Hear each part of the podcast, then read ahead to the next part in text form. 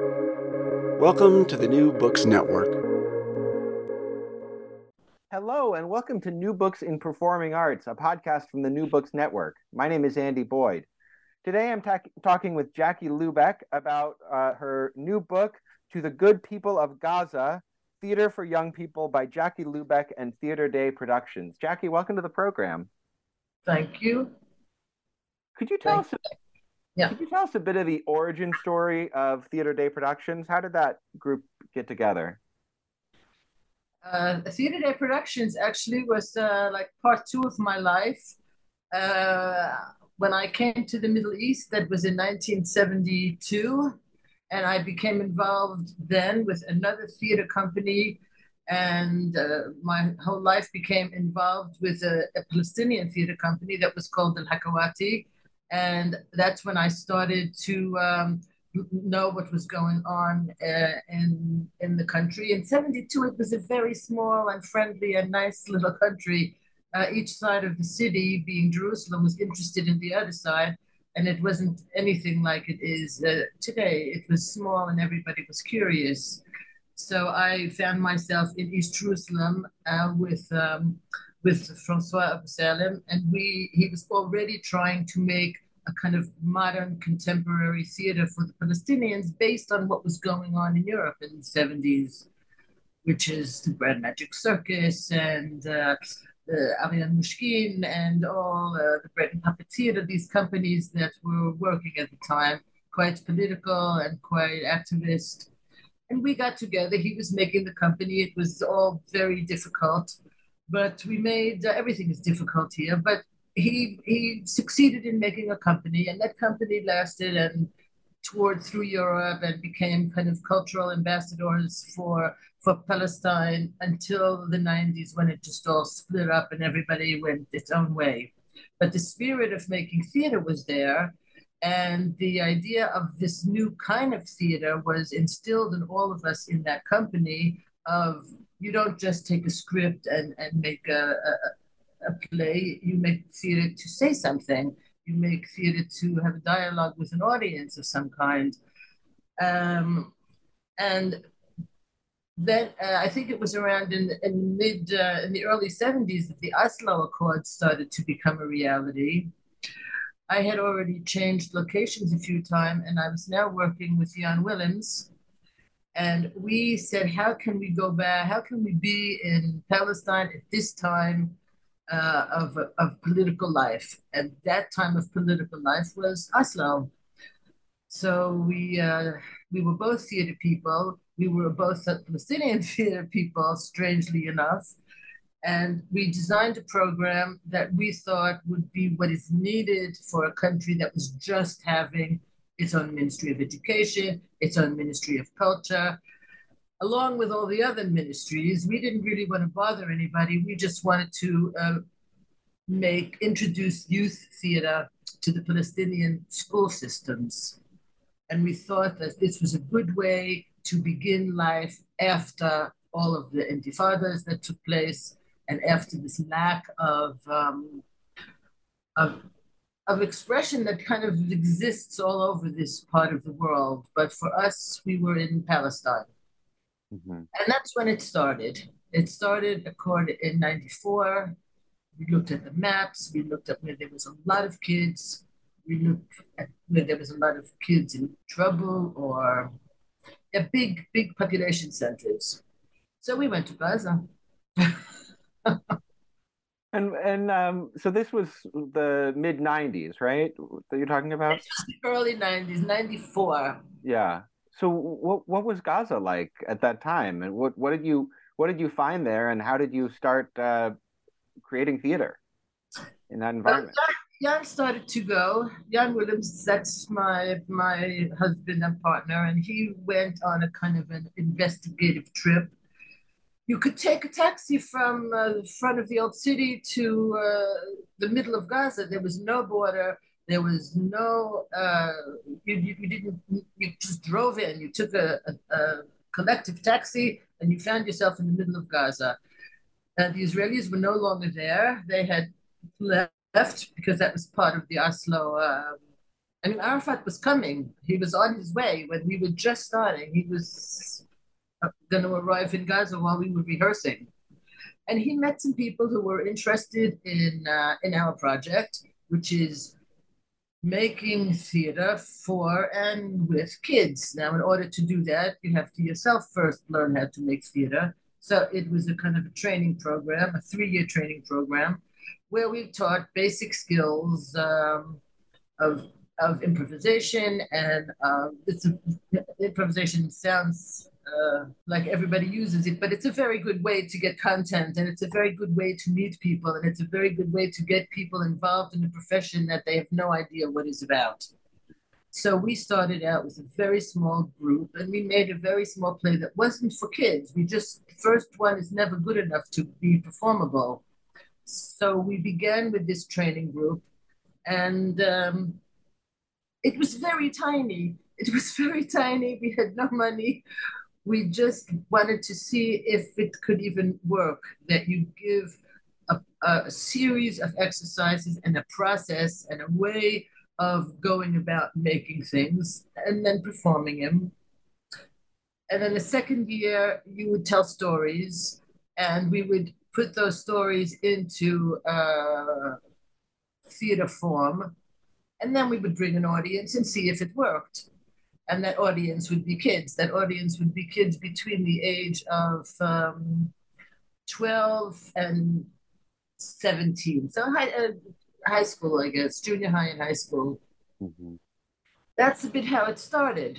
And and is that pretty similar to your process now? I mean, when you're creating a new play, you you and Jan and the rest of the company, do you start with an idea? Do you start with improvisations? Does it depend on the play? What's your what's your process for creating a, a new a new play? So up until um, there there are two. The book to the good people of gaza this is all me because i wasn't in gaza anymore.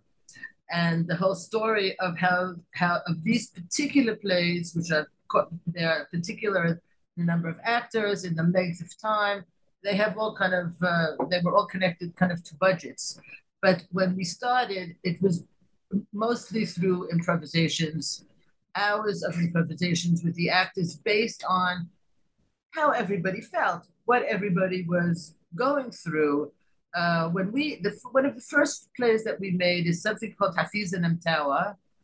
That's the name of a woman and a man.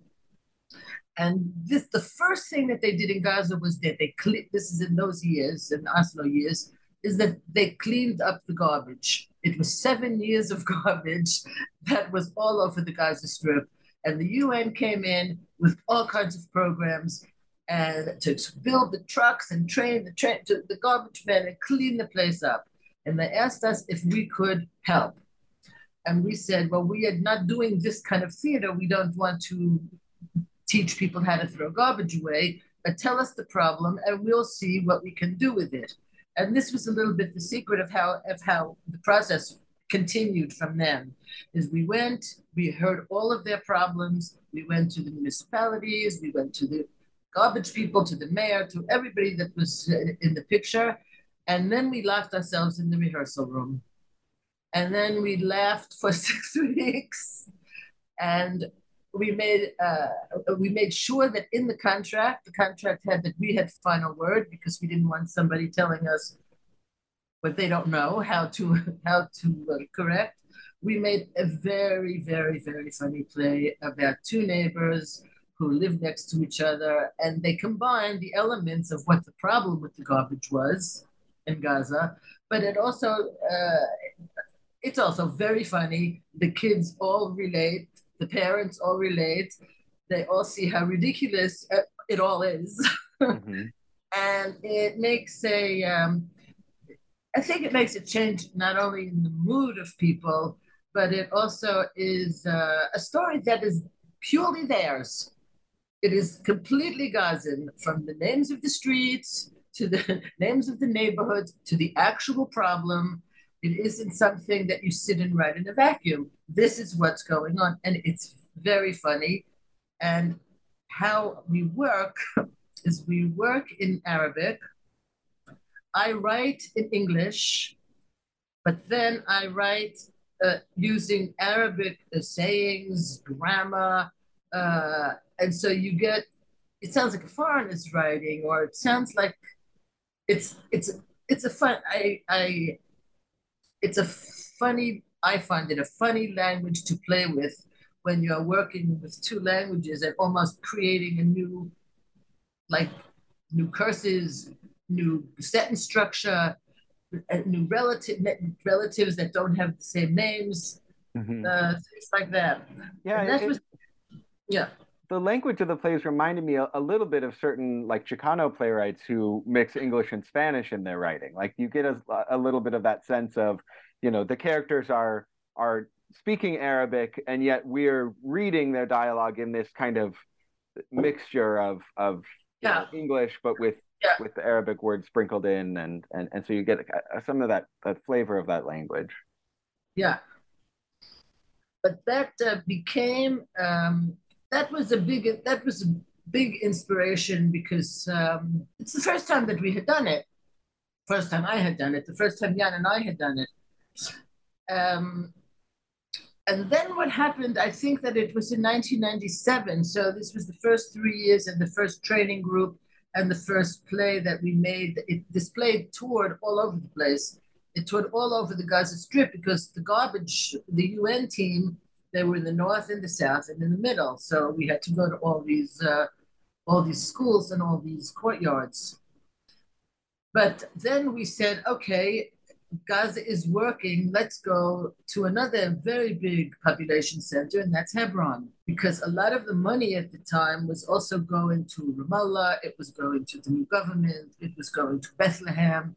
You were going to have Bethlehem 2000, all these other places where other people were doing other things. We went to Hebron, where again, it's a big population center, a lot of kids bad, uh, the whole thing with the, the school system, there's a lot of villages all around it that have no curricular, extracurricular activities. And we started a training group in Hebron. So we were half the year in Gaza and half the year in Hebron, or half the week sometimes, wow. depended. Well, it depended because when one city was performing, the other was rehearsing.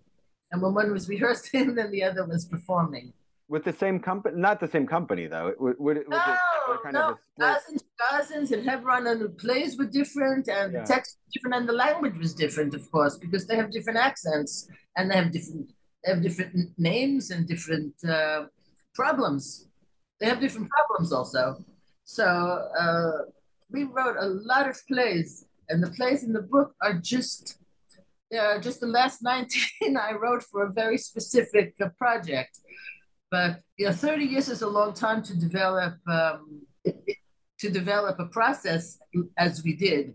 Yeah, um, it's a, it's very interesting how we did it and that we did it. At the time, we were just doing it because because it was working and people were interested. And again, we had the support of of it's not wasn't so much a governmental project, but they liked it. They didn't have to pay for it, first of all. Right. We brought to the Ministry of Education, we said, don't worry, we do everything. We will bring the buses, we will get the kids, we will take care of the actors. Just bring us the kids. And we made good relations with the, the with the one in Hebron and the one in Gaza to bring us the kids. And they and and they did until they actually were asking for it, and we were all on very good terms, and it all worked. I've done a little bit of performing for for school children, and they can be a pretty difficult audience sometimes. I mean, just in terms of like they're they're they're demanding. If if what you're doing is not funny, they're not going to laugh, and they're not going to you know sit there and pretend they're being entertained when they're not. What were the first reactions to these early productions that you got from the school children in Gaza and Hebron? I think that they are so surprised that the thing is so theirs mm. and so personal to them that they haven't seen anything like it because the television is uh, it's Jordanian even then at the time now it's a lot worse but it's Jordanian it's Egyptian it's a Turkish series it's a Cartoon Network it's it's things that aren't theirs uh, they have nothing. They they can anchor on to yeah, comedy and to funny things, but these are their stories. These are their lives and their neighborhoods and their uh, problems, issues, uh, situations. Uh, it's a country. Yeah, you can tell. You can. It's an endless supply of stories here to tell. Uh, always, always has been, and always was. Uh, whether it is neighbors or parents or or teachers in school, uh, to say nothing of all of it being surrounded by an occupation. So uh, it, it, was two crazy places to work in. Uh, I must say, we watched as the Gaza border grew and became what it is today, which is a mighty fortress. Uh, in the beginning, we were driving in and out at all hours of the night, and now you need permits and you need, uh, well, now you can't go. Now it's closed because as we speak, we are, we are, well, as we speak, everybody from the company is still all right. Some people have lost their houses, but I don't know if you want to go there now. If you're comfortable talking about how the company is doing now, sure, yeah. They're all miserable Right. They're all scared to death. They're all nobody is in his house anymore or her her house. I haven't spoken to anybody today. We speak to between up one to five of them who have some kind of net from the old days that we can get um, uh, some information. We know that they're for the most part alive. Uh, not all of their family members, though. It's a complete yeah, it's a nightmare for everybody because here you know the place so well. You're so familiar with this little Gaza Strip, and everything that they say about it, both sides are wrong. it's it's it's good people in Gaza. There's that's why the book is the the book. It's a completely misunderstood place. There's problems, of course. There's problems. In 2000, uh, what was it? June 2006 uh, it was 2007. It was a year after the election that Hamas won this election, and um, and we kept on working. Nothing really changed for us because we were working with uh, schools. You know, in Gaza there are UN schools and then there are ministry schools, and together they make up the school population. Uh, so nothing really changed until 2007 in June when Hamas said, "That's it, we're taking over." And um, we still work. We still do. for us, for us, I must say, very little changed. Um, yeah, very, very, little changed. We were very much a fixed part of Gaza. Everybody knew us.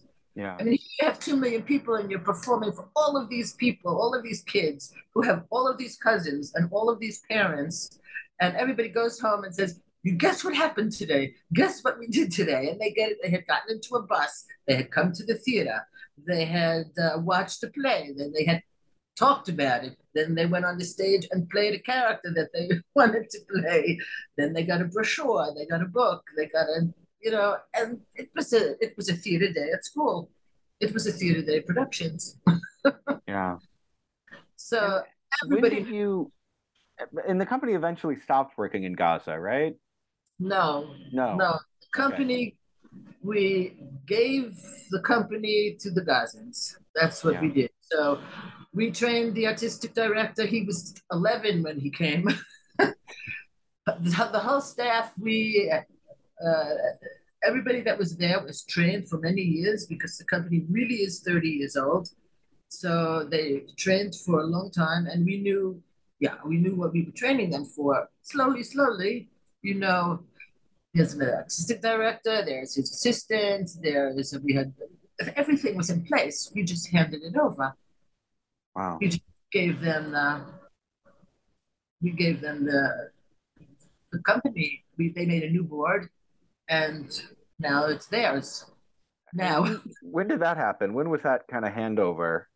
Uh, it took like two years because of course it was little, ah, it was not so it's always difficult to do that transitions are hard but, yeah yeah but uh, we did it in uh, i think in 2020 2021 uh, was official handover, and we stopped. We went off salary. Uh, we got rid of all of our staff uh, that's not in Gaza in December 2022.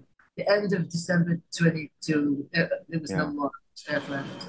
Are you are you still involved with the group in Hebron? Yeah, they're very funny guys. Uh, they made a company called Yes Theater.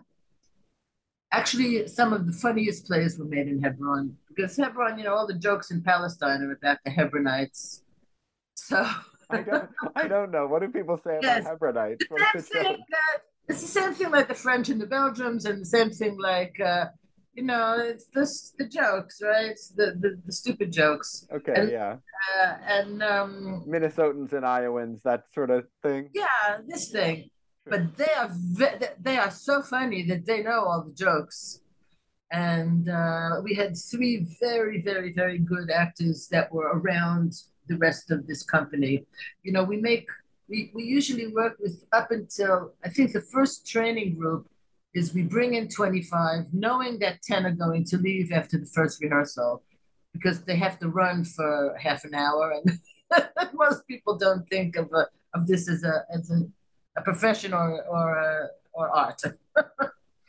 so uh, you have a, a, basic of 12, and then somewhere between 12 and 6 is what to keep the company because people come, they go, they have family problems, they have money problems, they have.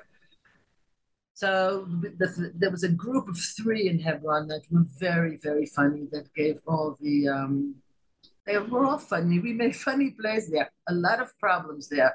We had we were more scared sometimes in Hebron, if you want to talk about fear, than in Gaza. Gaza had its has its moments. Gaza has its explosive moments. Gaza is always like um, there's always rockets in Gaza. There's always shooting. There's always something going on. Not like this. This is quite something else. Mm-hmm. But it's it's it's always it's it's it's always been. Uh, I think for more years than even the Israelis know about it. It's always been a difficult place. The people from Gaza are very specific kind of person who grew up in this location near this Egyptian border and in 1948, all of a sudden, uh, an entire country of people was thrown on them in the 48 war. So half the population was Gazan, and with some money and businesses, and uh, they were doing things. And then all these refugees they are with, uh, are in their gardens. And for a long time, there was a, a, a kind of um, yeah, it didn't work. It didn't work. The guys, the Gazans ran Gaza, and the, the refugees had nothing. And that has changed over the years because now there's more, you know, the numbers change all the time. And like our our companies, mostly ref, mostly refugee population, with a few people that are from uh, uh, uh native to Gaza, yeah. really from Gaza.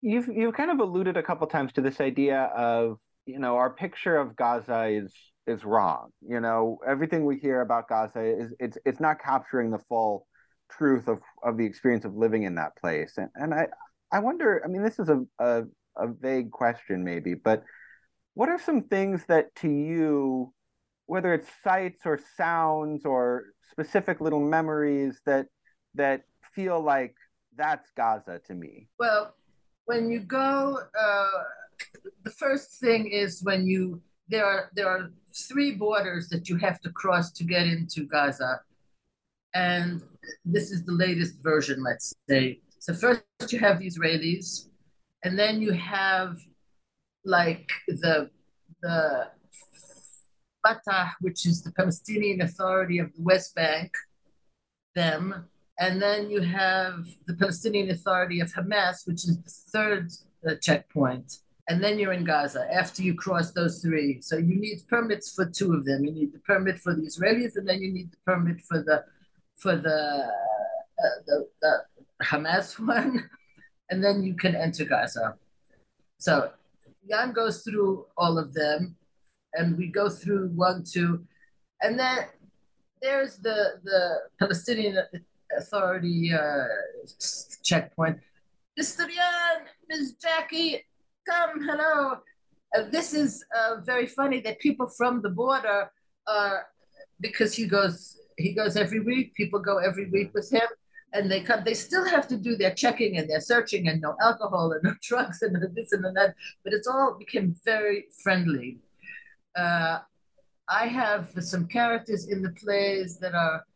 I think it's like any small town. Everybody knows everybody. The taxi drivers know everything. Mm-hmm. Uh, if you need, um, if you need, every, people they, people are very resourceful in that they know how to do things that you wouldn't think are doable. Like I don't, people are going to be malnourished, but I don't think that they are actually.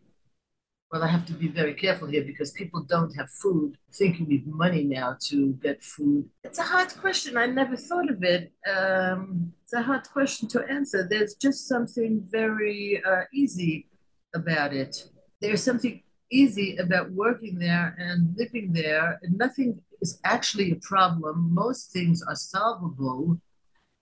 When the electricity goes off, there's a solution. People know how to hook up different wires when um, when things are missing.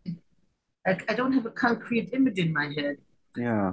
But I know that I'm always, um, we are always very calm in Gaza. I don't know why. You go in and somehow you feel that you are uh, in a, you're in a small society where you are actually part of it and you have a job to do along with the other people that have a job and everybody's busy doing it. And if you have any hassle on the way, somebody can solve it. Now, maybe that's everywhere. Maybe I've lived too long in the same place. I have not lived anywhere besides here. Yeah. I came here when I was 20 and, and now I'm 70. and so I've never worked in the United States. I've never worked in a quote unquote normal country, but I've visited and I've been and I've mm-hmm. seen that uh, that problems are not an issue.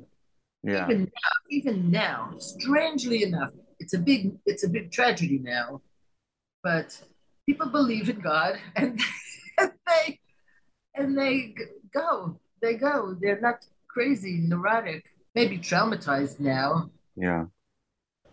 But not crazy. There's no time to be crazy and neurotic. You have to build your house and make your family. But it, it strikes me that that kind of sense of resilience and and kind of problem solving would be, in a way, very useful for creating theater, which is nothing but problem solving. yes. Yes we made a play after uh, I forget what year it is, and it's not in the book about how people are. There was one time that we were in Gaza where there was really nothing to buy. There was nothing on the shelves. There was no candles. There was no electricity. There was no chickens left. And when there's no chickens, there's no eggs, and it sets a whole thing in motion. So I made a play called The Game, and it was um, it's about these five friends uh, who they have every day they have to sit down and figure out how they are going to get the things that they need on this particular day, whether it's a pencil or a notebook or a chicken or uh, elastic or milk, and they they set up a whole system of trading and bartering and who needs this, and I know someone who needs this, and we could trade him for this and for that, and it was it was a, a, very funny play. And of course, the politics, of course, yeah. Why isn't there anything uh, on the shelves, right? We don't, we don't even have to answer that question. Right. Uh, we just we have to see how they go. Uh, there's always something political. It has to be. His daily life in Gaza is a political story. There is always a reason why things are happening. Um, this isn't uh, you see the plays here, there are mothers that are cooking, and all of a sudden they have to call the schools because there's bombing. I mean, who's bombing, right? right.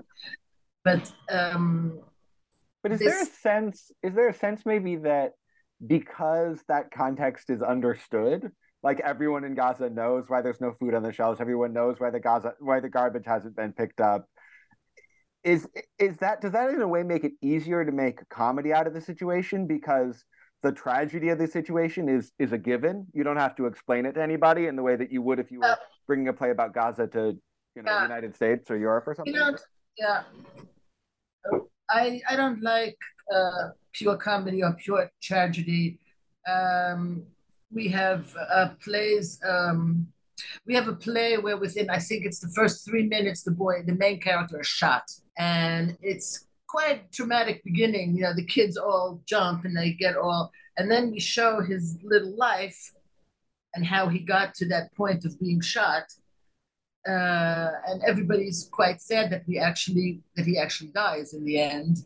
Uh, so we don't avoid tragedy. We I like to, yeah, I like to. Uh, I need to uh, layer it uh, in between reality, in between, uh, in between a, a, story that you're telling, because you can't fool the kids, uh, and you you need to give all of them something to anchor onto that they relate to, something that say, yeah, that's that's me, that's my friend, that's. Uh, in, in one in the book, one of the stories is called The Brother, and this is a boy whose mother has died in the middle of the night. There's death all around. Yeah, that's that's an issue uh, that you can avoid. Uh, how people deal with it is depending on the character. It's how they deal with it. But you know, in the theater, all of a sudden uh, the theater will close one afternoon. Why? Because everybody has gone to the Aza, to the funeral of a friend of somebody who has been killed. And there's no question of, of if they go or not. They go. It has nothing to do, uh, there's no time out for a funeral. Uh, these are things that happen without um, permission, without asking.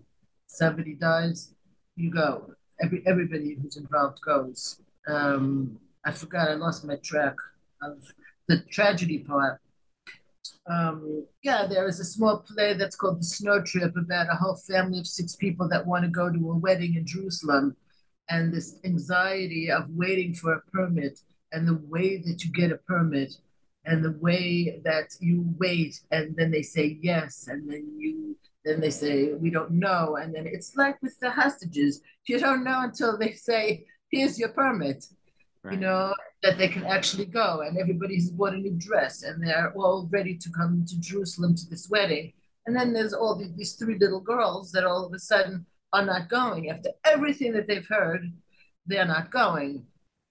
It's not all comedy. It's not all comedy. There's always some little sad, because you need you can't fool the kids. You know, you can't yeah. say that everybody's gonna be okay in the end and that everybody is. Uh, and that you will get what you want if you're good. You know, they're, right. they're not. Right. We have yet, you know, before we before I started writing, there was no play that we found that fit. Everything ended happily ever after. We looked at a whole book of of plays with the deaf, plays with the uh, bullying plays. We looked at all everything, and they all resolved themselves uh, nicely in the end so that the kids wouldn't be harmed. But that we, we can't do that. Right. One way to maybe get around this tragedy comedy question is is that it seems like a lot of these plays feel to an outsider like absurdist plays, like plays by Genet or, or Beckett, or they remind you of Kafka or something. Wow.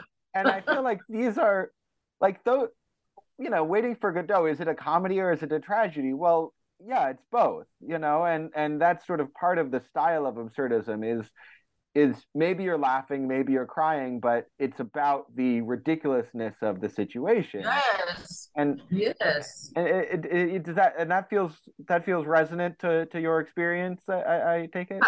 I think that real life is more in Gaza is more like like Kafka than it is like uh, in, in, London, there's very strange. Um, uh, there's there's a lot of uh, that kind of stuff to write about.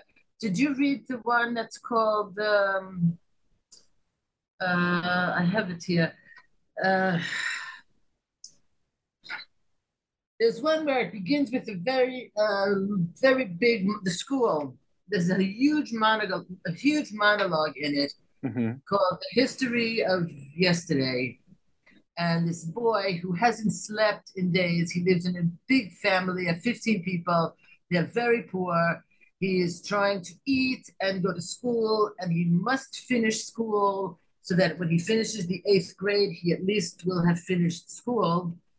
And his father is uh, is not nice, and his mother is uh, trying to divide food between these this whole family that lives there because the uncle lives up and the father lives down, and it's a kid that's exhausted.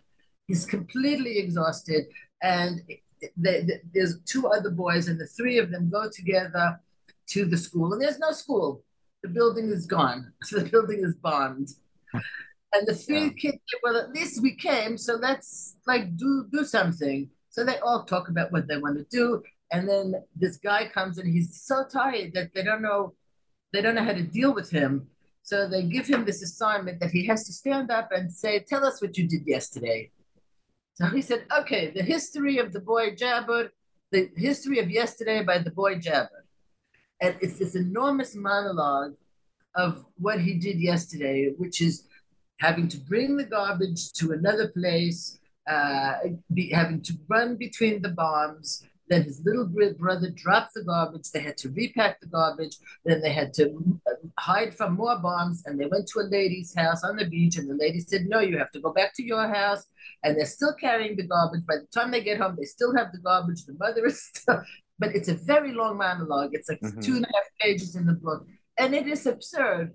And it is sad and it is funny. And when you see the kids look at it, they are sitting there with their eyes open, not moving because it's said fast, and looking at this kid, and you see them. Um, it's a combination of melting and freezing at the same time because they if they don't recognize it in themselves they recognize it in everybody around them or many people around them that are in that situation and that was that was written though there were six plays that were written after the 2014 war where where i wrote it's called lost and found where this collection of six plays is titled for things that are lost and the play is about what is lost so here the school is lost you have a shop that's lost you have a brother that's lost you have a tree that's lost you have a sister that uh, a friend that's lost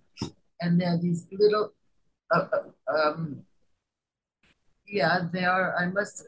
Yeah, but I like absurd. I, I could not write uh, if it isn't a little bit funny. So I think that uh, either I, it's my creative taste or my uh, and it developed, of course, because you, you you you can't be afraid.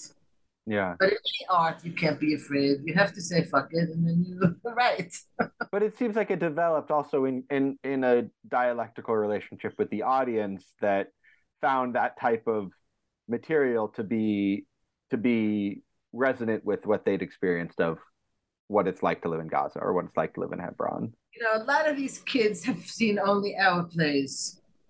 I don't know. I have not seen them in front of other people's plays. Yeah. Nobody else has performed for them. So what they know of theater is is what we make. Yeah. And and sometimes they say, you know, you will hear something. I, I really don't know.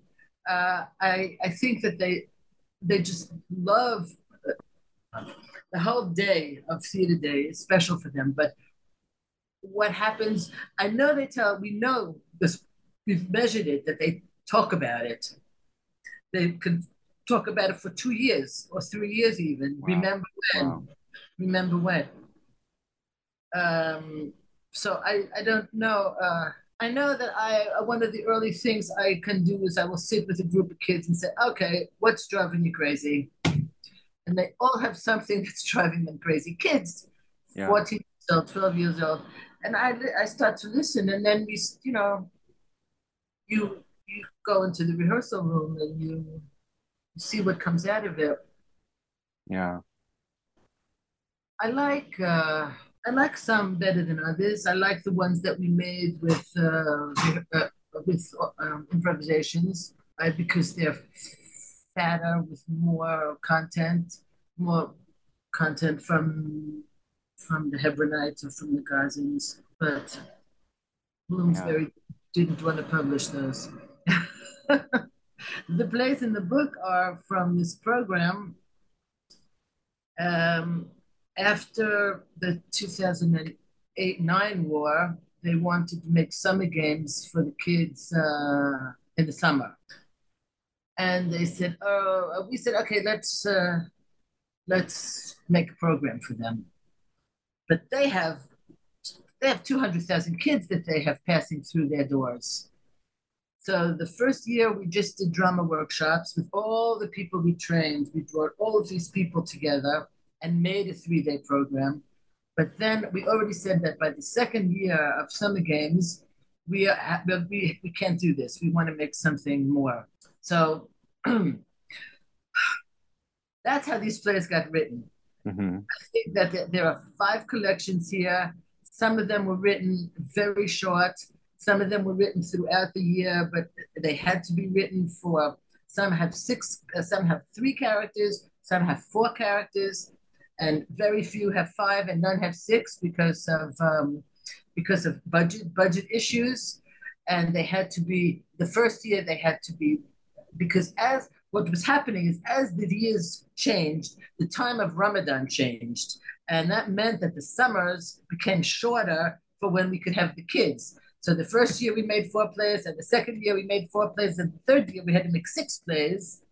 And each of these plays was made by four, four teams and perform twice a day. Mm-hmm. So you had for, for two hundred thousand students total, right? Oh, total two hundred thousand. Amazing. So you had like every day. I, we forget the numbers, but we have all of it. We have all of it um, archived and written down from the names of the schools to the number of kids to who saw what. And then kids saw, when kids realized that on one day they were four plays, they would go running around looking for the other three and wow. sneak into the to, to the other three. And this happened for it happened 2010. That's the first collection that came out, and then 2012. That was also very many of them were after wars, bombardments, mm-hmm. and um, yeah, uh, that's how we did it. So wow. Billions of kids uh, over over the years. Because I, I think sometimes we have this idea that things like theater are are are extra. You know, they're they're a little bit superfluous.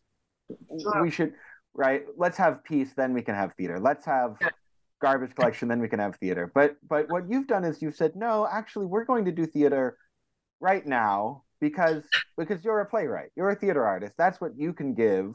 That's what you can provide, and you can't, as you said, you can't provide garbage collection. Right. You know, um, and I just I find that very inspiring that that you haven't said, you know, uh, let's let's solve all the quote unquote real problems first and then we'll worry about education art culture theater. You've said that that actually matters right now. But i don't know how to solve the other problem. This i know how to do.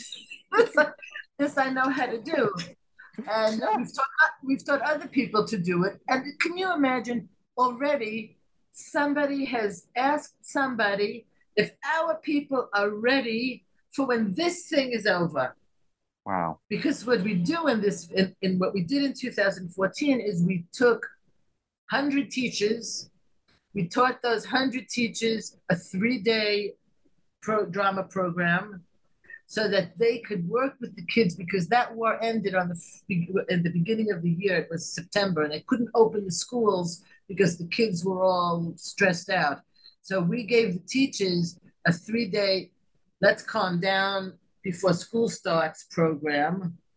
And then we went with the plays, and then they saw the plays after that.